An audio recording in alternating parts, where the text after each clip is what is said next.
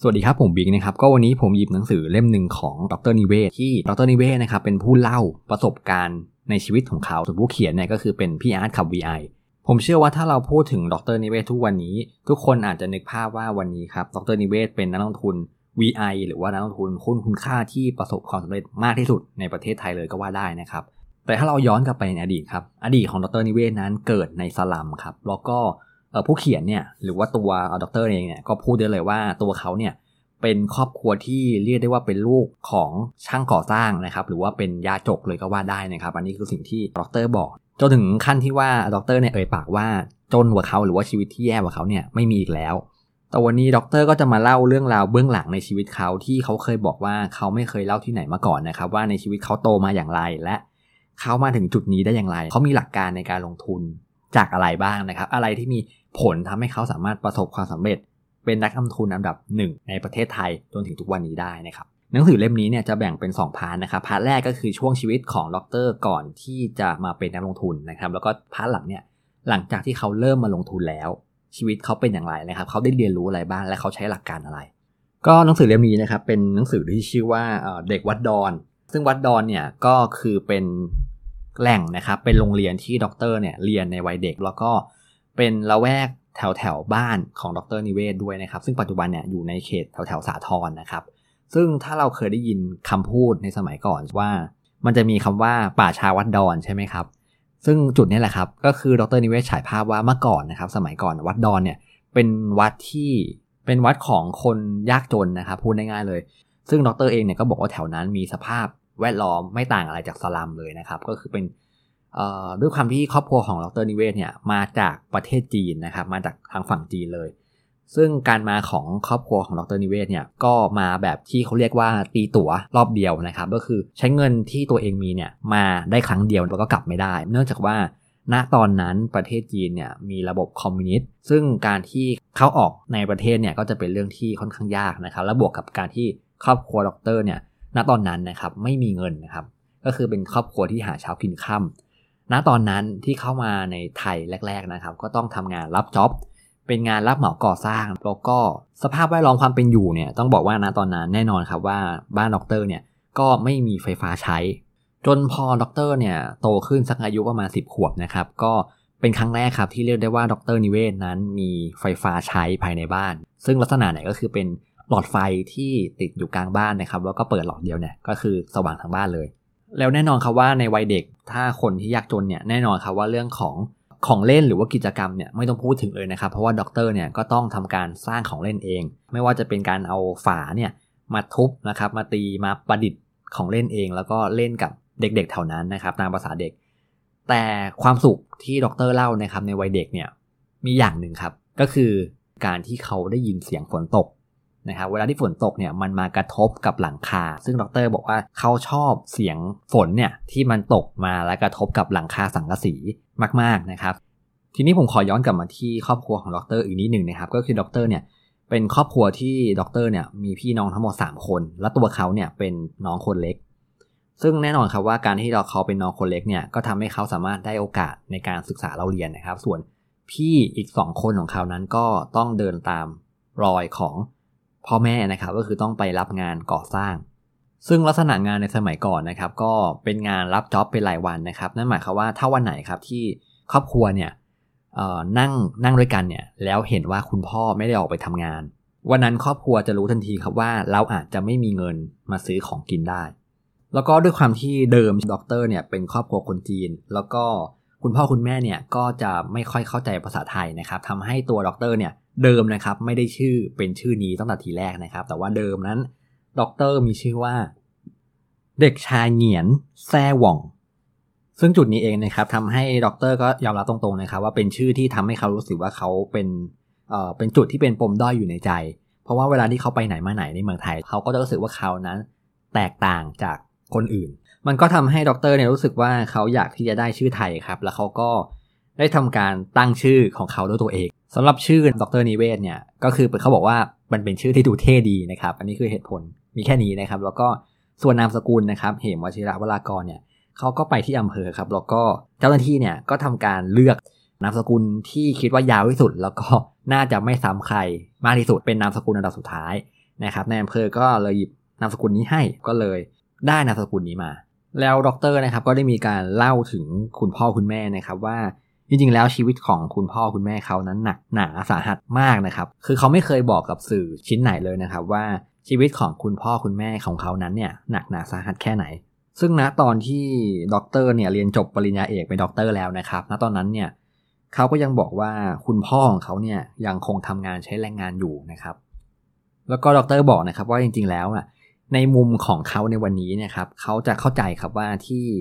คนที่เขารวยหรือว่าคนรายได้ปานกลางเนี่ย จะชอบมองหรือว่ามีความคิดที่ว่าเฮ้ยทำไมคนจนทำไมคนที่อยู่ในชนชั้นรากหญ้าเนี่ยทำไมไม่ทำอย่างนั้นทำไมไม่ทำอย่างนี้นะครับ แต่ว่าด็อกเตอร์เนี่ยบอกว่า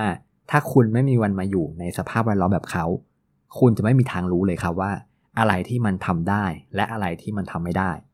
เพราะในชีวิตของด็อกเตอร์นะครับ คุณพ่อคุณแม่เนี่ยต้องทำงานหาเช้ากินค่ำทำงานเป็นรับเหมาก่อสร้างทำงานเสร็จกลับมาก็เหนื่อยอาจจะไม่มีแรงแล้วนะครับทำให้ ในแต่ละวันเนี่ยด็อกเตอร์จะบอกว่าคุณพ่อคุณแม่เขานะครับทำงานเสร็จก็ไม่ได้มีเวลามานั่งคุยกับเขาหรือว่ามานั่งอบรมสั่งสอนว่าอะไรถูกอะไรไม่ถูกอะไรดีหรืออะไรไม่ดี แต่สิ่งหนึ่งนะครับที่ด็อกเตอร์ได้จากคุณแม่ครับก็คือเป็นการที่เขาเห็นเป็นสิ่งที่คุณแม่เขาเนี่ยไม่ได้สอนนะครับ แต่ว่าเป็นการกระทำให้เห็นแล้วก็ด็อกเตอร์เนี่ยเห็นแล้วก็เอามาเก็บไว้เป็นภาพจำของคุณแม่นะครับ แล้วก็มองว่ามันเป็นมรดกที่มีคุณค่าก็คือเรื่องของ การที่คุณแม่เขานั้นเป็นคนที่ขยันและเอางานเอาการครับ แล้วก็เป็นคนที่ไม่ค่อยผัดวันประกันพรุ่ง คุณแม่ของดร.เนี่ยเป็นคนที่คิดอะไรแล้วมักจะลงมือทำเลยนะครับ ถึงขั้นที่ว่าในทุกเช้านะครับที่ด็อกเตอร์ต้องตื่น ต้องเตรียมตัวไปโรงเรียนเนี่ย คุณแม่ก็จะมาปลุก แล้วก็บอกว่าให้ด็อกเตอร์เนี่ยรีบลุกไปอาบน้ำไปเรียนเลยนะครับ โดยที่ไม่มีเวลาให้ด็อกเตอร์เนี่ยมายืดเส้นยืดสายนะครับ หรือว่าบิดขี้เกียจเลย สิ่งนี้ด็อกเตอร์บอกว่าเป็นสิ่งที่สำคัญมากที่มีผลต่อชีวิตเขาในวันนี้นะครับ ก็คือเรื่องของความขยันของคุณแม่นะครับ เดี๋ยวต่อมานะครับจะเป็นเรื่องของการศึกษานะครับของด็อกเตอร์ซึ่งด็อกเตอร์เล่าว่าจริง ๆ แล้วในปัจจุบันจะมีเรื่องของกฎหมายที่จะให้เด็กเนี่ยสามารถเรียนฟรีในโรงเรียนรัฐบาลได้จนถึงม .3 แต่ถ้าย้อนกลับไปสมัยด็อกเตอร์ครับณตอนนั้นในความคิดของคนจนนะครับเขาจะมองว่าการเรียนเนี่ยเป็นข้อยกเว้นครับ เป็นสิ่งที่ยากนะครับ เพราะว่าการหาเงินเพื่อกินข้าวในแต่ละวันเนี่ยก็เป็นไปได้ยากลำบากแล้ว แล้วการที่ต้องเอาเงินไปเรียนจบปริญญาตรีเนี่ยยิ่งแทบจะเป็นไปไม่ได้เลยนะครับ แล้วปริญญาเอกเนี่ยคงไม่ต้องพูดถึงเลยนะครับ แต่สิ่งสำคัญที่ทำให้ด็อกเตอร์สามารถก้าวมาจนถึงระดับปริญญาเอกได้นั้น มันคือสิ่งที่เขาเรียกว่าการคิดนอกกรอบนั่นคือเขาเชื่อว่าวันนี้ครับถ้าเขาอยากจะก้าวหรือว่ายกระดับครอบครัวของตัวเองได้นั้น เขาต้องเก่งกว่าคนอื่นครับ ด้วยความที่ด็อกเตอร์นะครับในวัยเด็กเนี่ยก็เป็นคนที่ค่อนข้างที่จะเรียนได้ดีนะครับ เนื่องจากว่าเขาเป็นครอบครัวที่มีตัวตัวด็อกเตอร์เนี่ยเป็นคนที่มีความขยันแล้วก็มีความตั้งใจ เนื่องจากนะครับมีเหตุผลนะครับว่าทำไมด็อกเตอร์ถึงเรียนได้เก่ง ซึ่งด็อกเตอร์เนี่ยก็บอกไว้เลยนะครับว่าเพราะว่าช่วงนั้นครับเป็นช่วงที่เขามีความรักครับ ก็คือช่วงนั้นนะครับเป็นช่วงที่เหมือนกับมีนิสิตที่มาทำการฝึกการสอนที่โรงเรียนเนี่ยนะครับ ช่วงนั้นก็ด็อกเตอร์ก็บอกว่าเขาได้รับ เหมือนกับว่ามันเป็นเรื่องใหม่ที่จะต้องมีนิสิตมาฝึกสอนในโรงเรียนนะครับ แล้วก็ด็อกเตอร์ก็รู้สึกว่ามันตื่นเต้นดี แล้วก็สิ่งนี้แหละครับทำให้เขารู้สึกว่าเขาประทับใจในตัวนิสิตผู้ที่มาฝึกสอนที่โรงเรียนเขาณตอนนั้นนะครับ มันก็เป็นสิ่งที่ยิ่งทำให้เขารู้สึกว่าตั้งใจ แล้วก็สนใจอยากจะเรียนขึ้นไปอีกวันนี้ก็เป็นแรงจูงใจอย่างหนึ่งนะครับ ที่ทำให้เขาเรียนได้ดีมาโดยตลอดนะครับ ก็คือเขาสอบได้ที่ 1 ที่ 2 คืออันดับต้นๆมาตลอด แล้วก็ชีวิตณนะช่วงวัย วัยเรียนแรก ๆ ก็ดรเล่าว่าเขาก็เคยมีการทำการค้าขายกับเพื่อนๆนะครับ ก็คือดรเนี่ยเคยซื้อเป็นกล่องแพ็คหมากฝรั่งมา แล้วก็นำมาแบ่งขายเป็นรายอัน สิ่งนี้ก็จะเป็นรายได้เสริมให้กับเขาในช่วงณตอนนั้นนะครับ ซึ่งสิ่งนี้เองเนี่ยผู้เขียนนะครับก็พยายามเล่าไปถึงคุณวอร์เรน บัฟเฟตต์ ก็มีลักษณะการกระทำที่เป็นลักษณะนี้เหมือนกันก็คือตอนนั้นวอร์เรน บัฟเฟตต์ก็ซื้อเป็นโค้กแพ็คใหญ่มา แล้วก็นำมาขายเป็นรายรายขวดก็ จุดนี้แหละเป็นจุดที่มีความเหมือนกันอยู่อย่างหนึ่งนะครับ ของดร.นิเวศน์กับคุณวอร์เรนบัฟเฟตต์ถึงจุดนี้หลายๆคนก็อาจจะมองว่าดร.นั้นเป็นเด็กที่เรียนดีเรียนเก่ง แล้วก็จะเป็นเด็กเนิร์ดหรือเปล่า ทีนี้นะครับดร.ก็จะมีการเล่าวีรกรรมแบบผู้ชายผู้ชายให้ฟังไว้นะครับ ว่าณตอนนั้นเนี่ยเขาเคยท้า เพื่อนคนหนึ่งชกต่อยครับ ซึ่งณตอนนั้นเขาก็ไม่ค่อยแน่ใจตัวเองนะครับ ว่าคิดยังไงถึงไปได้ท้าเขาชกต่อยนะครับ แต่เขารู้สึกว่ามันเหมือนกับเขาจะถูกลบหลู่ศักดิ์ศรีหรืออะไรบางอย่างนะครับ มันทำให้เลยด็อกเตอร์เนี่ยก็เลยต้องมีการท้าประลองกันเกิดขึ้น ซึ่งผลลัพธ์ที่ออกมานะครับ ก็คือด็อกเตอร์นั้นก็พบกับความเละเทะนะครับ อันนี้คือสิ่งที่ด็อกเตอร์เล่าออกมานะครับที่เป็นอย่างนี้นะครับ เพราะว่าเพื่อนคนนี้เนี่ยด็อกเตอร์เล่าว่าเขาชื่อคุณจิมมี่นะครับ ซึ่งคุณจิมมี่เนี่ย ด็อกเตอร์มองว่าจริงๆ แล้วเนี่ยไอ้เจ้าจิมมี่เนี่ยตัวมันก็ไม่ได้ใหญ่อะไรมากนะ ถ้าเทียบกับเด็กคนอื่นๆ แต่ถ้าด็อกเตอร์นั้นเทียบเจ้าจิมมี่กับตัวเขาเอง เขาจะพบว่าเจ้าจิมมี่เนี่ยตัวใหญ่กว่าเขาเยอะมากนะครับ ซึ่งจุดนี้แหละครับเป็นสิ่งที่เขารู้สึกว่าเขาไม่ได้ประเมินตัวเองครับ อันนี้คือบทเรียนที่เขาได้นะครับ แต่ว่าในมุมมองของผู้เขียนนะเขาก็จะมองว่าจริงๆ แล้วดรนิเวศนะตอนนั้นนะครับมีความเป็น เลือดนักสู้อยู่นะครับนั่นหมายความว่าเขารู้สึกว่าเขาอยากจะทำอะไรเขาเขาจะไม่ได้มองข้อจำกัดของตัวเองว่าเขานั้นตัวเล็กนะ หรือว่าเขาต่ำต้อยนะ แต่ว่าเขามองแค่ว่าเขาอยากจะสู้เขาก็ตัดสินใจสู้นะครับ อันนี้คือสิ่งที่เป็นจุดหนึ่งที่ผู้เขียนเนี่ยมองเห็นนะครับ ก็คือด็อกเตอร์ณตอนนั้นมีความเป็นเลือดนักสู้ แล้วต่อมาครับก็มาถึงจุดเปลี่ยนครั้งแรกในชีวิตของเขานะครับ ก็คือ การที่เขาสามารถสอบเข้าโรงเรียนเตรียมได้สำเร็จ ถึงแม้ว่าด็อกเตอร์สอบเข้ามาในโรงเรียนเตรียมได้แล้วเนี่ยเขาจะไม่ได้อยู่ห้องห้อง king นะครับ แต่ว่าด้วยการที่โรงเรียนเตรียมการแข่งขันก็สูงมากใช่ไหมครับ มันทำให้เขารู้สึกว่าเขาต้องยิ่งยกระดับตัวเองให้เก่งเทียบเท่ากับคนอื่น มากขึ้นไปอีก นั่นหมายความว่าเขาต้องขยันมากกว่าคนอื่นขึ้นไปอีก แล้วก็เหตุผลที่ด็อกเตอร์ยังสามารถเรียนดีได้เหมือนเดิมนะครับ ในสมัยที่เขาเรียนอยู่ที่โรงเรียนวัดดอนเนี่ย เหตุผลก็คือเรื่องเดิมเลยครับ เป็นเพราะว่าด็อกเตอร์นั้นมีความรักครับ แล้วในช่วงที่ด็อกเตอร์นั้นเรียนอยู่ที่เตรียม ก็จะมีจุดหนึ่งครับที่เริ่มฉายแววความเป็นนักเขียนของด็อกเตอร์ขึ้นมา ซึ่งทุกวันนี้หลาย ๆ ท่านอาจจะได้เคยอ่านผลงานชิ้นเอกของด็อกเตอร์ไปแล้วนะครับ ก็คือเรื่องของตีแตก ทีนี้มันมีจุดเริ่มต้นจากจุดนี้ครับ ก็คือณตอนที่เขาด็อกเตอร์เนี่ยเรียนที่โรงเรียนเตรียมเขาเคยเขียนบทความเกี่ยวกับสงครามกลางเมืองที่กัมพูชานะครับ ซึ่งตอนนั้นเนี่ยก็จะมีผลมาที่ประเทศไทยด้วย แล้วด็อกเตอร์เนี่ยก็จะเอาผลงานการเขียนของเขาเนี่ยไปแปะที่หน้าบอร์ดหน้าห้องเรียน ซึ่งปกตินะครับไอ้ตรงพื้นที่ตรงนี้เนี่ยก็จะเป็นพื้นที่ที่แต่ละห้องจะให้เป็นพื้นที่สำหรับแสดงความคิดเห็นเกี่ยวกับเรื่องต่างๆ แต่ว่าปรากฏว่าพอเขียนไปแล้วเนี่ยผลงานของด็อกเตอร์นะตอนนั้นก็ถูกหัวหน้าห้องฉีกทิ้งครับ ซึ่งจุดนี้เป็นจุดที่ด็อกเตอร์นั้นรู้สึกว่าเขาแค้นมากครับ แล้วด็อกเตอร์ก็จะไม่ได้หยุดแค่นี้นะครับ ต่อมาเขาได้นำบทความที่เขาเขียนอันนี้เนี่ยไปให้กับ สำนักพิมพ์เดลินิวส์นะครับ ซึ่งผลปรากฏว่าเดลีนิวเนี่ยก็รับตีพิมพ์บทความของดรนิเวศ ลงหนังสือพิมพ์ครั้งแรกนะครับ ซึ่งเสร็จแล้วเนี่ยดรก็ทำการตัดบทความของเขาเนี่ยที่อยู่ในหนังสือพิมพ์เดลีนิวเนี่ยเอามาแปะไว้ที่หน้าห้องครับ แต่ทีนี้ปรากฏว่าไม่มีใครกล้าฉีกผลงานของเขานะครับ เพราะว่าเขาได้ถูกยอมรับแล้วนะครับ ว่าผลงานของเขาเนี่ยถูกตีพิมพ์ลงหนังสือพิมพ์ ก็อันนี้ก็จะเป็นเรื่องราวความเป็น นักสู้อีกด้านหนึ่งของดรนิเวศก็ว่าได้นะครับ เป็นความรู้สึกที่เราจะไม่ยอมแพ้อะไรง่ายๆนะครับแล้วก็ณจุดนั้นนะครับเป็นครั้งแรกที่ดรรู้สึกว่าตัวเองนั้นน่าจะสามารถเขียนหนังสือได้ ต่อมานะครับก็ถึงช่วงเวลาที่ด็อกเตอร์ต้องเตรียมตัวสอบเข้ามาหาลัยนะครับ แล้วก็ณตอนนั้นเนี่ยต้องบอกว่าสมัยก่อนนะครับการแข่งขันค่อนข้างสูง แล้วก็ถ้าจะเรียนมหาลัยที่ดีๆ แล้วก็เป็นของภาครัฐเนี่ย การแข่งขันก็ไม่ต้องพูดถึงเลยนะครับว่าสูงมากๆ ถึงขั้นที่ว่าขนาดตัวด็อกเตอร์เองนะครับที่เป็นครอบครัวอยู่ในชั้นแรงงานเนี่ยก็ยังต้องทำการเอาเงินเนี่ยมาเรียนกฎวิชาเพิ่มเติมเลยนะครับ เพราะว่าเป็นเขาบอกว่าเป็นจุดที่ค่อนข้างสำคัญมากๆนะครับในสมัยก่อนก็คือใครที่จะไม่สามารถสอบเข้ามาหาลัยได้ ก็เรียกได้ว่าชีวิตนั้น แทบจะจบสิ้นแน่ๆนะตอนนั้นนะครับแต่สุดท้ายนะครับด็อกเตอร์ก็สามารถสอบติดคะแนนของด็อกเตอร์เนี่ยติดอันดับ 105 ของประเทศ นั่นหมายความว่าจุดนี้สะท้อนว่าด็อกเตอร์เองนั้นก็เป็นกลุ่มเด็กแถวหน้าในระดับประเทศได้แล้วนะครับ แต่ว่าตัวด็อกเตอร์เองเนี่ยเขากลับไม่ได้มองว่าตัวเองนั้นเก่งนะครับ เพราะว่าเขามักจะเอาตัวเองเนี่ยไปเปรียบเทียบหรือว่าตั้งคำถามว่ากลุ่มที่เป็น top 10 เนี่ยหรือว่า top 3 เนี่ยเขามีคะแนนสูงอย่างนี้ได้อย่างไร ซึ่งจุดนี้เองเนี่ยก็เป็นจุดที่อาจจะสะท้อนนิสัยของด็อกเตอร์ว่าเป็นคนที่ชอบมองสูงนะครับ หรือว่าเป็นการมองเปรียบเทียบ เป้าหมายที่สูงกว่าตัวเองเพื่อที่จะก้าวไปให้ถึง ซึ่งจุดนี้ครับก็อาจจะเป็นปัจจัยหลักที่ทำให้ด็อกเตอร์นั้น รู้สึกว่าอยากที่จะบีบตัวเองหรือว่าพัฒนาตัวเองนั้นให้ไปสู่ระดับที่สูงขึ้นสูงขึ้นไปเรื่อยๆ ก็ได้นะครับ อันนี้ก็จะเป็นจุดหนึ่งที่เป็นลักษณะของด็อกเตอร์แล้วจริงๆแล้วคะแนนของด็อกเตอร์นะครับที่อยู่ในระดับอันดับ 105 ของประเทศเนี่ยเป็นคะแนนที่ด็อกเตอร์สามารถเลือกที่จะเรียนคณะแพทย์ได้นะครับ แต่ว่า ด็อกเตอร์เนี่ยกลับไม่ได้เลือกเรียนคณะแพทย์นะครับแล้วไปเลือกคณะวิศวกรรมศาสตร์แทนเหตุผลเป็นเพราะว่าด็อกเตอร์นั้นต้องรีบที่จะเรียนจบให้เร็ว เพื่อที่จะสร้างรายได้ แล้วก็เป็นเสาหลักในการเลี้ยงดูครอบครัวครับเพราะว่าพี่น้องของด็อกเตอร์เนี่ยก็ทำงานทางด้านก่อสร้างไม่ได้เรียนหนังสือเหมือนกับเขานะครับเพราะฉะนั้นด็อกเตอร์จึงเลือกที่จะเรียนคณะวิศวกรรมศาสตร์ณตอนนั้น และจุดนี้แหละครับเป็นสิ่งที่ผมคิดว่าน่าจะเป็นจุดเปลี่ยนที่ 2 เลยนะครับ ก็คือ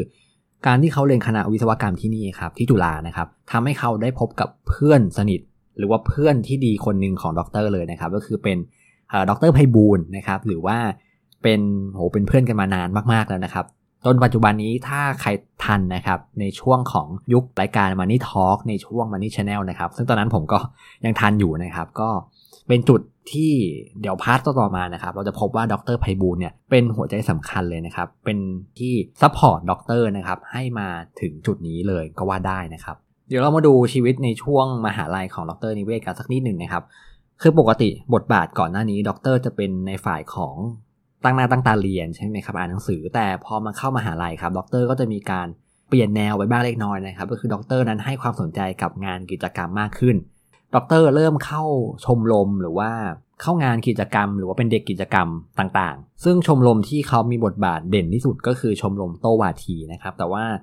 ณตอนนั้นด็อกเตอร์เนี่ยบทบาทสำคัญที่ทำให้ด็อกเตอร์นั้นรู้จักตัวเองมากขึ้นก็คือด็อกเตอร์เนี่ยเป็นคนที่ถนัดการอยู่ฉากหลังครับ หรือว่าเป็นการวางแผนกลยุทธ์ในการพูด ซึ่งดรเนี่ยพูดเลยว่า คุณไม่ต้องเก่งมากครับ แต่ว่าผมจะทำให้คุณชนะได้ อันนี้คือสิ่งที่ดรพูดนะครับ เพราะว่าต้องบอกก่อนว่าด็อกเตอร์นั้นเขารู้ตัวนะครับว่าด็อกเตอร์นั้นเป็นคนที่พูดไม่ค่อยเก่งนะครับ แต่ว่าเขาถนัดการวางแผนอยู่ฉากหลังมากกว่า แต่ก็มีจุดหนึ่งครับที่อาจจะเป็นจุดเปลี่ยนเล็ก ๆ ที่เปลี่ยนทำให้เขาได้บทเรียนนะครับ ก็คือมีวันหนึ่งครับที่ด็อกเตอร์เนี่ยได้รับโอกาสนะครับในการขึ้นไปพูดต้อนรับนักศึกษาใหม่นะครับ ซึ่งคือต้องบอกว่าด็อกเตอร์นั้นได้รับชนะเลิศด้วยนะครับในการพูดเหตุผลที่ด็อกเตอร์บอกว่าอยู่เบื้องหลังชัยชนะครั้งนี้นะครับถึงแม้ว่าเขาจะพูดไม่เก่ง ก็คือ การที่เขามีเวลาเตรียมตัวครับ ซึ่งจุดนี้ทำให้ด็อกเตอร์เกิดความคิดขึ้นมานะครับว่า คุณไม่ต้องเก่งมาก แต่ถ้าคุณเตรียมตัวให้ดีวางแผนให้ดี คุณก็สามารถชนะได้ครับ อันนี้ก็จะเป็นชีวิตในวัยเรียนของดรนิเวศน์นะครับในช่วงปริญญาตรีเดี๋ยวต่อมานะครับ เดี๋ยวเรามาดูกันที่ชีวิตการทำงานกันบ้างนะครับ เริ่มต้นเนี่ยต้องบอกว่างานแรกที่ดรทำนะครับ ก็คือเป็นงานที่ โรงงานน้ำตาล แล้วก็เหตุผลที่ด็อกเตอร์เลือกทำงานที่นี่เป็นเพราะว่าที่นี่ให้เงินดีครับ แล้วก็ใน 1 ปีเนี่ยจะมีโบนัสแน่ๆเลยก็คือ 4 เดือนนะครับเป็นช่วงฤดูกาลของหีบอ้อยนะครับคือที่เขาเรียกกัน ซึ่งความเป็นอยู่ก็ค่อนข้างดีนะครับก็คือด็อกเตอร์ไม่ต้องเสียค่ากินแล้วก็ค่าที่พักเลยนะครับ ก็จุดนี้แหละครับเป็นจุดเริ่มต้นที่ทำให้ด็อกเตอร์นั้นสามารถเก็บเงินได้แบบเต็มๆเลย ไม่มีค่าใช้จ่าย แต่ว่าพอด็อกเตอร์ทำงานมาได้ 2 ปีครับด็อกเตอร์ก็เริ่มมองแล้วว่า อนาคตที่นี่ของเราจะเป็นอย่างไรด็อกเตอร์ก็มองว่าสูงสุดคงเป็นได้แค่ผู้จัดการโรงงาน แล้วก็ด้วยความที่งานนั้นไม่ค่อยมีความตื่นเต้นเท่าไหร่นะครับ ด้วยความที่ด็อกเตอร์นั้นเป็นคนที่มองสูงนะครับด็อกเตอร์ก็เลยอยากจะเริ่มที่จะย้ายงานไปสายงานอื่นที่เห็นโอกาสในการเติบโตมากกว่านี้ ซึ่งในระหว่างนั้นเองเนี่ยด็อกเตอร์ก็ได้มีการนั่งรถมาหาเพื่อนสนิทนะครับ ก็คือดรไพบูลย์เนี่ยทุกอาทิตย์อยู่แล้ว แล้วในขณะนั้นเนี่ย ดรไพบูลย์นั้นก็กำลังศึกษาเรียนปริญญาโทอยู่ในคณะ MBA ที่นิดาแล้วดรไพบูลก็ชักชวนให้ดรนั้นมาเรียนด้วยกันที่นิดานะครับ แล้วปรากฏว่าจุดนี้แหละครับก็จะเป็นจุดที่เรียกว่าเป็นก้าวต่อไปของดรนิเวศนะครับดรก็ตัดสินใจมาเรียนต่อที่นีดาเพราะว่าเหตุผลเนี่ยก็คืออยากจะเปลี่ยนสายอาชีพนะครับจากวิศวกรมาเป็นสายบริหารมากขึ้น และจุดนี้แหละครับ ผมคิดว่าเป็นจุดเปลี่ยนที่ 2 ใหญ่ ๆ นะครับ ของดรนิเวศก็คือการที่เขาได้มีโอกาสไปเปิดหูเปิดตาที่อเมริกาครั้งแรกครับ ซึ่งต้องบอกว่าณตอนนั้นที่ดรเรียนที่นีด้าเนี่ย ความเป็นนักกิจกรรมก็ยังคงอยู่ในตัวของดรนิเวศนะครับทำให้เขาเนี่ยได้ลงสมัครเป็นนายกสโมสรนักศึกษานะครับในขณะที่อยู่ปี 2 ที่นิด้านะครับ แล้วก็ดรเนี่ยก็ชนะการเลือกตั้งนะครับ แล้วก็ตัวดรเองเนี่ยก็ได้เป็น ได้รับโอกาสนะครับให้เป็นตัวแทนของประเทศไทยเนี่ยเดินทางไปทัศนศึกษาที่อเมริกาจำนวน 45 วัน และช่วงเวลานี้ทำให้ดรนั้นเห็นความแตกต่าง หรือว่าเห็น gap ความแตกต่างระหว่าง ประเทศที่พัฒนาแล้วกับประเทศที่กำลังพัฒนา ซึ่งสิ่งนี้ก็จะเป็นสิ่งที่ติดอยู่ในหัวของด็อกเตอร์นะครับจนกระทั่งด็อกเตอร์จบจากนิด้านะครับแล้วก็ได้ทำการลาออกจากโรงงานน้ำตาลอีกครั้งหนึ่งนะครับซึ่งก่อนอันนี้เนี่ย ด็อกเตอร์ก็เคยขอลาออกแล้วนะครับ แต่ว่าทางโรงงานเนี่ยก็เสนอครับว่าให้ด็อกเตอร์นั้นสามารถเรียนไปด้วยทำงานไปด้วยได้นะครับ แต่ทีนี้เบื้องลึกของดรนิเวศก็ยังคงติดภาพกับการที่ได้มีโอกาสไปทัศนศึกษาที่อเมริกานะครับ แล้วก็รู้สึกว่าตัวเองนั้นอยากจะเห็นโลกกว้างมากกว่านี้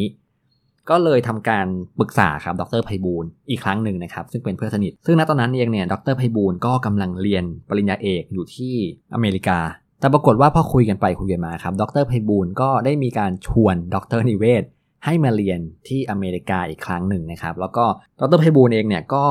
บอกว่าจริงๆแล้วการเรียนปริญญาเอกเนี่ยก็จะเป็นการเปิดโลกได้ได้ดีเหมือนกันนะครับ แล้วก็ยังมีโอกาสได้รับทุนการศึกษาด้วย ดรนิเวศนะครับก็พอได้รับข้อเสนอนี้แล้วก็รู้สึกสนใจขึ้นมานะครับ และสุดท้ายดรเองก็ได้รับทุนไปเรียนต่ออเมริกาได้สำเร็จ และจุดนี้แหละครับที่ผมคิดว่าเป็นจุดเปลี่ยนที่ 3 ของดรนะครับก็คือการที่เขาได้เรียนจบปริญญาเอกมา แต่ดรก็บอกนะครับว่าความรู้ในระดับปริญญาเอกเนี่ยเขาไม่ค่อยได้นำมาใช้ในการทำงานเท่าไหร่นะครับ เพราะว่าความรู้นั้นมันสูงเกินเกินไป แล้วก็งานที่เขาทำเนี่ยมันอาจจะไม่ได้ใช้ความรู้มากขนาดนั้น แต่สิ่งที่เขาได้จากการเรียนปริญญาเอกก็คือ ความคิดครับ เพราะจุดนี้ครับทำให้ดรบอกว่ามันทำให้เรานั้นสามารถคิดเป็นเหตุเป็นผลแล้วก็ รู้เบื้องหลังของทฤษฎีอะไรต่างๆ มากมายไปหมด และจุดนี้ดรพูดได้เลยนะครับว่า ถือว่าเป็นวัตถุดิบสำคัญที่เป็นฐานของด็อกเตอร์ที่ทำให้เขามาถึงจุดนี้ได้เลยก็ว่าได้นะครับ แต่ถ้าถามผมนะครับ จุดนี้ผมขอแสดงความคิดเห็นนิดนึงนะครับ เอาหลายคนอาจจะรู้สึกว่าเฮ้ยถ้าเราอยากเป็นแบบด็อกเตอร์ในวันนี้เราต้องจบปริญญาเอกหรือไม่ ผมคิดว่าถ้าเราวิเคราะห์ statement ของด็อกเตอร์นะครับด็อกเตอร์บอกว่า สิ่งที่เขาได้จากปริญญาเอกก็คือความคิดครับ และความคิดเหล่านี้ก็อาจจะมาจากการอ่านหนังสือ การฟังพอดแคสต์หรือว่า การฟังความคิดเห็นของคนอื่นก็ได้นะครับ เพราะว่าดรเองก็พูดเกริ่นไว้หน้านี้นะครับว่าจริงๆแล้วพื้นฐานสำคัญของเขาเลยเนี่ยก็คือการอ่านดรบอกได้ว่าจริงๆ แล้วการอ่านเนี่ยถ้าเรามองคนที่ประสบความสำเร็จส่วนใหญ่นะครับ ไม่ว่าจะเป็นวอร์เรนบัฟเฟตต์เป็นบิลเกตส์จะเป็นเจฟฟ์เบโซสเองก็แล้วแต่เนี่ย ก็จะชอบอ่านแล้วก็ค้นหาความรู้เพิ่มเติม และณจุดนั้นนะครับ ดรนิเวศน์เองก็ได้เรียนนะครับ แล้วก็ได้ศึกษาเรื่องเกี่ยวกับด้านการเงินที่มหาวิทยาลัยมิสซิสซิปปีนะครับ แล้วก็มีหนังสือประกอบการเรียนต่างๆเนี่ย และหนึ่งในนั้นก็คือเป็นหนังสือของเบนเกรแฮมนะครับ ก็คือ Intelligent Investor เล่มนี้วอร์เรนบัฟเฟตต์เองก็ยกให้เป็นหนังสือ การลงทุนที่ดีที่สุดเล่มหนึ่งเลยนะครับ หลังจากที่ดรนิเวศน์เรียนจบปริญญาเอกเรียบร้อยนะครับ ก็ได้ทำการเดินทางกลับมาที่ไทย ในช่วงปีพศ 2528 นะครับ ณ ตอนนั้นเนี่ยดรอายุประมาณ 32 ปี ซึ่งเป็นจุดเริ่มต้นของด็อกเตอร์ที่เข้าสู่แวดวงการเงินนะครับ ซึ่งงานแรกที่เขาทำที่ไทยก็คือเป็นองค์กรที่มีชื่อว่า Industrial Finance Corporation of Thailand นะครับ หรือว่าตัวย่อคือ IFCT ซึ่งตัวลักษณะงานที่ทำก็จะเป็นงานเชิงวิชาการเป็นทฤษฎี แล้วก็เป็นงานวิจัยเป็นส่วนหลัก ซึ่งดรเองก็รู้สึกว่าค่อนข้างน่าเบื่อแล้วก็ไม่ค่อยมีอะไรนะครับทำให้หลังจากนั้นดรทำงานที่นี่ได้ 6-7 ปีนะครับ ณ ตอนนั้นเศรษฐกิจไทยก็ต้องบอกว่าเป็นยุคที่ขาขึ้นแล้วก็เฟื่องฟูนะครับ เพราะว่าประเทศไทยนะตอนนั้นได้เข้าสู่ระบบประชาธิปไตย เป็นครั้งแรกก็คือเป็นนายกที่มาจากการเลือกตั้งของประชาชน แล้วก็ GDP อะไรต่างๆ แล้วก็ ตอนนั้นเป็นที่มาของคำว่าเสือตัวที่ 5 แห่งเอเชียด้วยนะครับทำให้มีอาชีพหนึ่งครับที่เป็นเหมือนกับเขาเรียกกันว่าเป็นมนุษย์ทองคำนะครับก็คือ คนที่ทำงานในแวดวงสายการเงินนะตอนนั้นเนี่ยจะถูกเรียกว่าเป็นมนุษย์ทองคำนะครับแล้วก็อาชีพหรือว่าตำแหน่งที่โดดเด่นมากๆนะตอนนั้นก็คือวานิธนกิจ หรือว่าที่เราเรียกกันปัจจุบันก็คือ IB นะครับก็คือเป็นงานที่เราทำการดีลกับบริษัท เพื่อนำบริษัทนั้นมาระดมทุน ไม่ว่าจะเป็นเข้าตลาดหุ้นหรือว่าการออกหุ้นกู้ จากนั้นดรก็ได้ทำการสมัครงานครับที่โบรกเกอร์แห่งหนึ่งนะครับ ก็คือเป็นณตอนนั้นนะครับใช้ชื่อว่านวัฒนกิจ ซึ่งเป็นโบรกเกอร์อันดับหนึ่งของประเทศณตอนนั้นนะครับ แต่ว่าเป็นโบรกเกอร์ที่ยังไม่เด่นด้าน IB หรือว่าวาณิชธนกิจเท่าไหร่ แต่ว่าด็อกเตอร์ก็เขียนใบสมัครเข้าไป แล้วก็ทางบริษัทก็รับด็อกเตอร์เข้ามาทำงานเลย แล้วหลังจากที่ด็อกเตอร์นั้นทำงานที่ IB ที่นี่นะครับมา 6-7 ปีเนี่ยก็ผมเรียกว่าเกิดจุดเปลี่ยนจุดที่ 4 ก็คือ ณตอนนั้นนะครับอยู่ในปีพศ 2540 แน่นอนครับว่าเกิดเหตุการณ์ที่เรียกว่าวิกฤตต้มยำกุ้ง ซึ่งทำให้ดรนิเวศน์นะตอนนั้นนะครับก็ต้องตกงานโดยที่ไม่ทันตั้งตัว เหตุการณ์คือวันที่ด็อกเตอร์เข้าไปทำงานตอนเช้าครับ ปรากฏว่าเราพบซองขาวมีฝ่ายบุคคลเนี่ยมายื่นซองขาวให้กับด็อกเตอร์ปรากฏว่าเป็นใบที่เชิญลาออก เป็นการลดพนักงานในแวดวงการเงิน ในระดับสูงนะครับในระดับผู้บริหารเนี่ย ลดลงมา ซึ่งทำให้ด็อกเตอร์เนี่ยตกงานโดยที่ไม่ทันตั้งตัวณตอนนั้นนะครับ อันนี้ก็จะเป็น part แรกนะครับคือจุดของดรนิเวศน์ในช่วงชีวิตการทำงาน แล้วก็เป็นจุดที่ผู้เขียนเนี่ยใช้คำว่าดรนิเวศน์นั้นใช้ชีวิตในฐานะนักสู้ครับ แต่ part ต่อมาครับเป็น part ที่ดรนิเวศน์เนี่ยจะเริ่มก้าวเข้าสู่ชีวิตการลงทุน หรือเป็น part ที่2นะครับก็คือเป็น part ที่ผู้เขียนใช้คำว่า เป็นนักเลือกครับ เดี๋ยวเรามาดูกันว่าจากนักสู้สู่นักเลือกนั้นดรก้าวสู่ชีวิตการลงทุนได้อย่างไร แล้วก็ด็อกเตอร์นั้นใช้หลักการอะไรในการเลือกลงทุน และจังหวะเวลานั้นเป็นอย่างไร ความผิดพลาดด็อกเตอร์เคยมีบ้างหรือไม่นะครับ เดี๋ยวเรามาต่อกันที่ part ต่อมานะครับ คือ part ที่ 2 part ของนักเลือกครับ ก็ต้องบอกว่าตอนที่ด็อกเตอร์นิเวศน์นั้นออกมาเริ่มลงทุนครั้งแรกนะครับ ตอนนั้นเนี่ยด็อกเตอร์ก็อายุ 44 ปี แล้วก็มีเงินเก็บ ออมทั้งสิ้นนะครับที่ 10 ล้านบาทครับ ซึ่งเป็นเงินหลาย ๆ คนนะครับ ก็อาจจะสงสัยว่าเฮ้ยทำไมด็อกเตอร์ถึงเก็บเงินได้ 10 ล้านบาทใช่ไหมครับทำงานมาจนถึงอายุ 44คำตอบคืออย่างนี้ครับคำตอบคือว่าด็อกเตอร์แทบจะไม่ได้ใช้จ่ายซื้ออะไรเลยครับ เพราะว่าด้วยชีวิตไปทำงานก็อยู่บ้านกับภรรยาครับ แล้วก็กินที่บ้าน แล้วก็ไม่ค่อยได้ซื้ออะไรแล้วก็ไม่ค่อยได้ออกไปไหนครับ มันทำให้ด็อกเตอร์เนี่ยสามารถเก็บเงินได้ เต็มเม็ดเต็มหน่วยมากกว่าคนอื่นๆนะครับ แล้วก็ ด็อกเตอร์ก็ไม่มีภาระหนี้สินซื้อบ้านซื้อรถด้วยนะครับ ก็อันนี้เป็นจุดหนึ่งที่ทำให้ด็อกเตอร์เนี่ยสามารถเก็บเงินได้ถึง 10 ล้านนะครับ ทีนี้ครับก่อนที่ด็อกเตอร์นั้นจะเริ่มมองหาช่องทางการลงทุนนะครับ หรือว่าเข้ามาในวงการเนี่ย จุดเริ่มต้นของด็อกเตอร์คืออย่างนี้ครับ คือการตั้งโจทย์ครับด็อกเตอร์ตั้งโจทย์ว่าทำยังไงก็ได้ครับ ถ้าหากเขาไม่มีงานทำแล้วเนี่ยไอ้เงิน 10 ล้านตรงนี้ครับ เขาจะสามารถเอาตัวรอดได้อย่างไร โดยที่รักษา status เดิมเอาไว้ได้ หรือพูดง่ายๆก็คือว่าเขาทำยังไงก็ได้ครับ ให้เงิน 10 ล้านตรงนี้เนี่ยมันผลิตผลลัพธ์ให้กับเขาโดยที่เงินต้นเนี่ยไม่หายไป คือต้องบอกว่าตอนนั้นนะครับด็อกเตอร์ก็จะมีโจทย์เพิ่มครับว่าณตอนนั้นเนี่ยด็อกเตอร์ก็จะมีลูกสาวครับที่ต้องเรียนโรงเรียนอินเตอร์ด้วยนะครับค่าใช้จ่ายเนี่ยปีละประมาณ 3 0 0 0 0 0 บาท ซึ่งระหว่างนี้ครับก็อย่างที่บอกใช่ไหมครับเป็นช่วงวิกฤตณตอนนั้นเนี่ยเชื่อว่าสินทรัพย์หลายๆอย่างน่าจะมีราคาที่ถูก ทีนี้ด็อกเตอร์ก็จะมี choice choice หนึ่งนะครับที่ด็อกเตอร์เคยประเมินเกี่ยวกับเรื่องของคอนโดมิเนียม ก็ณตอนนั้นมีบางแห่งมีราคาขายอยู่ที่ประมาณ 12 ล้านนะครับโดยที่ทางโฆษณาเนี่ยโฆษณาว่าจะได้ค่าเช่ารวมๆเดือนละประมาณ 1 0 0 0 0แสนแต่ด็อกเตอร์ก็มองว่าเป็นสิ่งที่ค่อนข้างเสี่ยงครับเพราะว่า เวลาที่เราซื้อคอนโดไปแล้วก็มีความเสี่ยงที่จะไม่มีผู้เช่านะครับและเขามีโอกาสที่จะไม่มีผู้เช่าอยู่ แล้วถ้าไม่มีผู้เช่าดรก็จะไม่ได้กระแสเงินสดตามไปด้วยนะครับอันนี้ความเสี่ยงที่ดรมองนะครับณตอนนั้น หรืออีกช้อยหนึ่งนะครับก็คือดรด้วยความที่ดรเนี่ยจบทางบริหารมาใช่ไหมครับก็กำลังคิดอยู่ครับว่า ถ้าเราทำธุรกิจเองเนี่ยความเสี่ยงมันก็มีครับ เพราะว่าส่วนใหญ่นะครับสถิติ 90%ของธุรกิจที่เกิดใหม่เนี่ยส่วนใหญ่นะครับจะต้อง ได้รับประสบการณ์ที่เรียกว่าความผิดพลาดหรือว่าการเจริงไปก่อนนะครับซึ่งสิ่งนี้ดรก็บอกว่าเขาไม่สามารถเสี่ยงได้ครับด้วยความที่ดรต้องมีลูกแล้วก็ต้องส่งค่าเทอมลูกเนี่ยปีละ 3 0 0แสนทีนี้ครับมันจะเหลือ choice สุดท้ายครับก็คือเป็นเรื่องของการลงทุนในหุ้น ซึ่งมันก็เป็นสิ่งที่เขานึกย้อนกลับไปได้เมื่อสมัยตอนที่เรียนด็อกเตอร์ครับก็คือเรื่องของการเงินแล้วก็การลงทุนในหุ้น ซึ่งตอนนี้เนี่ยด็อกเตอร์ก็ประจวบเหมาะพอดีนะครับเป็นจังหวะที่เป็นช่วงวิกฤต ดรก็เลยใช้เวลาครับ ส่วนใหญ่เนี่ยไปกับการศึกษาเพิ่มเติมครับ หาความรู้ก่อนที่จะเข้าไปลงทุนหุ้นจริง ๆ ครับ ไม่ว่าจะเป็น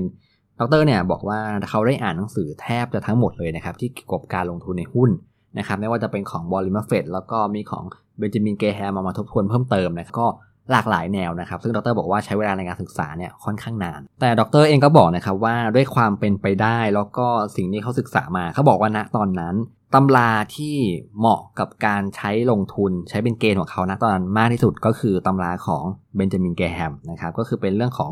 การลงทุนแบบเน้นคุณค่า ซึ่งหลักการของเบนเกแฮมก็มีง่ายๆเลยนะครับ ก็คือ1ครับเราต้องซื้อหุ้นคุณภาพดี ในราคาที่ถูกมากๆ และก็ต้องเผื่อส่วนต่างที่เรียกว่า margin of safety ไว้ด้วย ซึ่งการลงทุนแบบเน้นคุณค่าของเกแฮมนะครับได้ผลดีมากในช่วง ปี 1930 ในช่วงที่อเมริกานะครับเกิดวิกฤตภาวะตกต่ำครั้งใหญ่นะครับหรือว่า Great Depression ในช่วงนั้นเนี่ยก็ต้องบอกว่าดรนิเวศมองว่าในประเทศไทยณตอนนี้ครับมีลักษณะคล้ายๆกับช่วงเศรษฐกิจตกต่ำครั้งใหญ่ของอเมริกาเลยนะครับ ก็คือภาวะที่ราคาหุ้นนั้นมีภาวะที่ถูกมากๆครับ ถูกแบบที่ไม่เคยมีมาก่อนนะครับนั่นหมายความว่าคนที่ขายมันออกมาเนี่ยไม่ได้ขายด้วยเหตุผลครับแต่อาจจะขายด้วยอารมณ์มากกว่า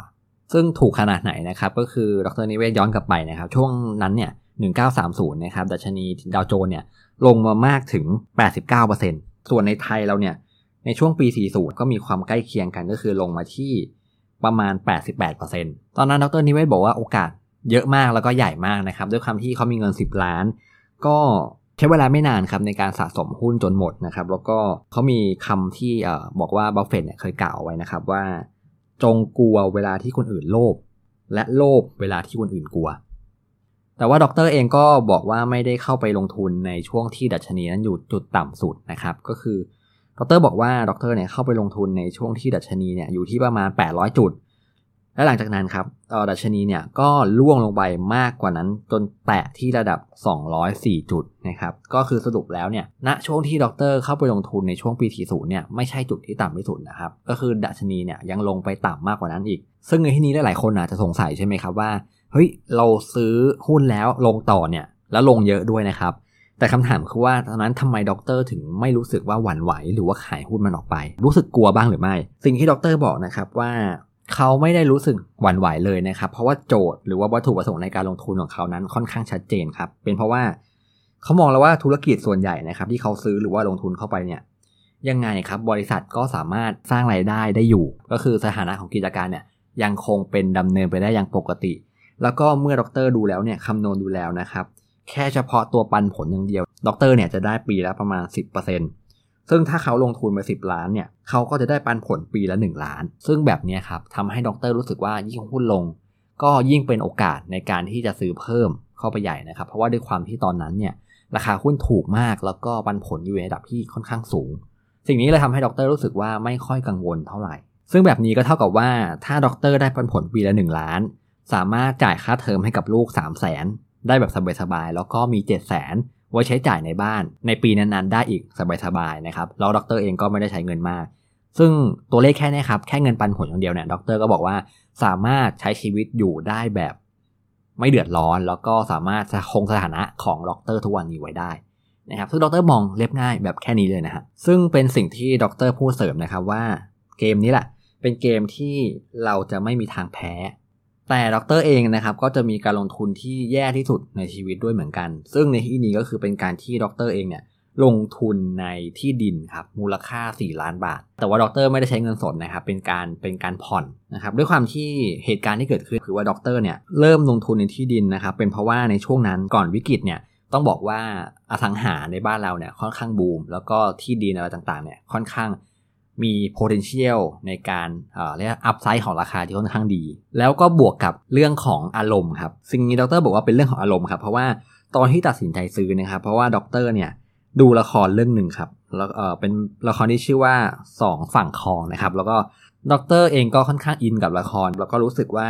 การที่เรามีบ้านอยู่ริมคลองเนี่ยก็จะเป็นสิ่งที่เป็นความฝันเล็กๆ อย่างหนึ่งนะครับมันเลยทำให้ดรเนี่ยรู้สึกว่าเราตัดสินใจซื้อด้วยอารมณ์ มากกว่าเหตุผลนะครับแล้วนี่เป็นที่มาว่า หลังจากวิกฤตเศรษฐกิจเกิดขึ้นนั้นที่ดินก็เริ่มขายยากครับ แล้วก็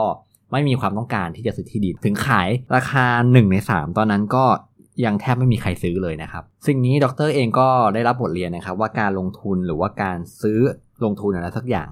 เราไม่ควรปล่อยให้อารมณ์เป็นที่ตั้งครับ เราควรจะต้องมีหลักการและเหตุผลเป็นที่ตั้งในการเข้าไปลงทุน ตัวดรเองนะครับก็ลุกขึ้นมาได้ค่อนข้างเร็วครับเพราะว่าดรเองก็ไม่ได้จมกับปัญหา เพราะว่า ณตอนนี้ใช่ไหมครับ ก็เท่ากับว่าด็อกเตอร์นั้นเป็นหนี้ธนาคารอยู่จำนวน 4 ล้านบาท แต่ว่าด้วยความที่เศรษฐกิจตกต่ำณตอนนั้นเอง บริษัทธนาชาติครับก็มีการออกขายหุ้นกู้อยู่เหมือนกัน คือเหมือนกับว่าธนาชาติต้องการเงินใช่ไหมครับหุ้นกู้ของธนาชาติตอนนั้นเนี่ย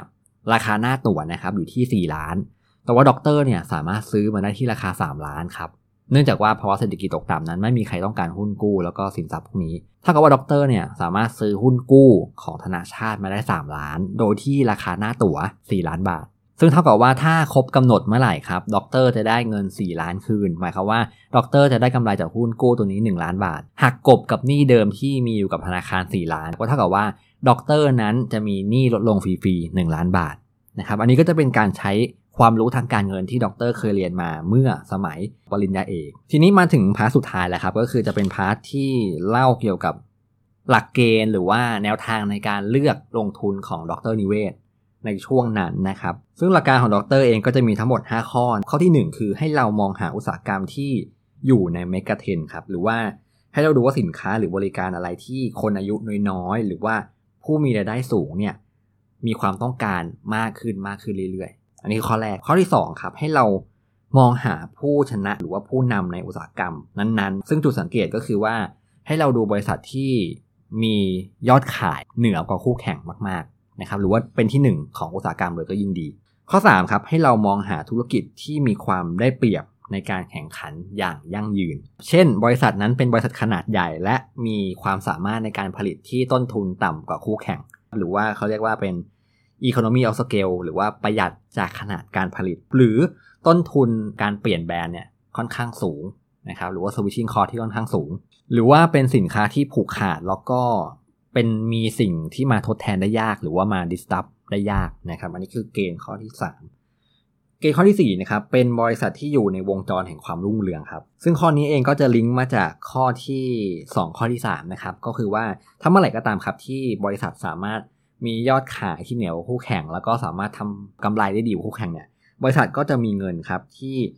มาลงทุนต่อใช้พัฒนาธุรกิจต่อ แล้วก็ใช้ในการงบประมาณในการดึงดูดลูกค้าใหม่ๆ ได้เพิ่มขึ้น ข้อที่4เนี่ยก็คือสรุปว่าเป็นผลพวงมาจากข้อที่ 2 และข้อที่ 3 ส่วนข้อที่5ครับข้อสุดท้ายเป็นบริษัทนะครับจะต้องเป็นบริษัทที่มีฐานะการเงินที่ดีครับโดยองค์ประกอบที่ดรใช้นะครับก็คือ จะเป็นตัว ROE ครับหรือว่าเป็น Return on Equity นะครับหรือว่าผลตอบแทนต่อส่วนของผู้ถือหุ้นเนี่ยอยู่ในระดับที่ไม่ต่ำกว่า 15%หรือว่า 15%ขึ้นไป อย่างต่อเนื่องนะครับในระยะยาวนะครับในที่นี้ดรก็ไม่ได้ระบุนะครับว่าเป็นระยะเวลาเท่าไหร่ โดยเกณฑ์ทั้งหมดนี้นะครับดรบอกว่าหุ้นทั้งหมดนั้น ราคาต้องถูก โดยที่ราคาถูกเนี่ยดรให้เกณฑ์ว่า PE นะครับควรจะ ต่ำกว่า 20สำหรับหุ้นหรือว่าบริษัทที่ดำเนินธุรกิจมาระดับหนึ่งแล้ว อันนี้ก็จะเป็นหลักเกณฑ์เรียบง่ายของดรนะครับที่ใช้เกณฑ์ในการเลือกลงทุนณนะช่วงวิกฤตในตอนนั้นนะครับทีนี้คำถามต่อมาคือว่าแล้วเมื่อไหร่ครับที่เราควรจะขายหุ้นเหล่านี้ออกไป ซึ่งดรเนี่ยจะให้เกณฑ์ในการขายหุ้นไว้ทั้งหมด 4 เกณฑ์นะครับ ข้อแรกคือ หุ้นตัวนั้นครับ ไม่เข้าเกณฑ์ super stock อีกต่อไปครับ หรือพูดได้ง่ายก็คือว่าเหตุผลที่เราเลือกซื้อเนี่ย ไม่ว่าจะเป็นเรื่องของผู้นำในอุตสาหกรรม หรือว่าต้นทุนในการผลิตที่ต่ำกว่า เกณฑ์เหล่านี้ครับ เมื่อมันหายไปครับ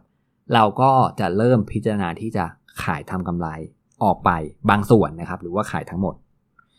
ส่วนข้อที่2นะครับ เมื่อตลาดเริ่มอิ่มตัวกับสินค้าหรือบริการนั้นๆ ของบริษัทแล้ว ดูได้จากรายได้หรือกำไรของบริษัทนั้น ในสินค้าตัวนั้นหรือบริการตัวนั้น อัตราการเติบโตนั้นเริ่มชะลอตัวลง หรือไม่เติบโตอีกต่อไปแล้ว อันนี้คือเกณฑ์ข้อที่ 2 ส่วนเกณฑ์ข้อที่ 3 ในการขายหุ้นออกไปนะครับ ก็คือจริงๆแล้วหุ้นตัวนั้นอาจจะไม่ได้มีปัญหาอะไรนะครับ แต่ว่าเราดันไปเจอหุ้น super stock ตัวใหม่ที่มี potential ในการเติบโตที่ดีกว่า และณตอนนั้นเองเราก็ไม่มีเงินสดเพียงพอที่จะซื้อหุ้น super stock ตัวใหม่ เพราะฉะนั้นข้อ3เนี่ยก็คือสรุปได้ว่า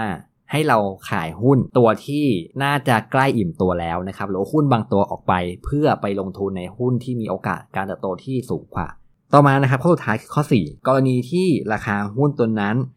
แพงเกินกว่าที่ราคามันควรจะเป็นเกินไปมากๆ จนถึงระดับที่ดรบอกว่าไม่สมเหตุสมผล ซึ่งเมื่อถึงเวลานี้เนี่ยดรก็จะเริ่มพิจารณาที่จะทยอยขายหุ้น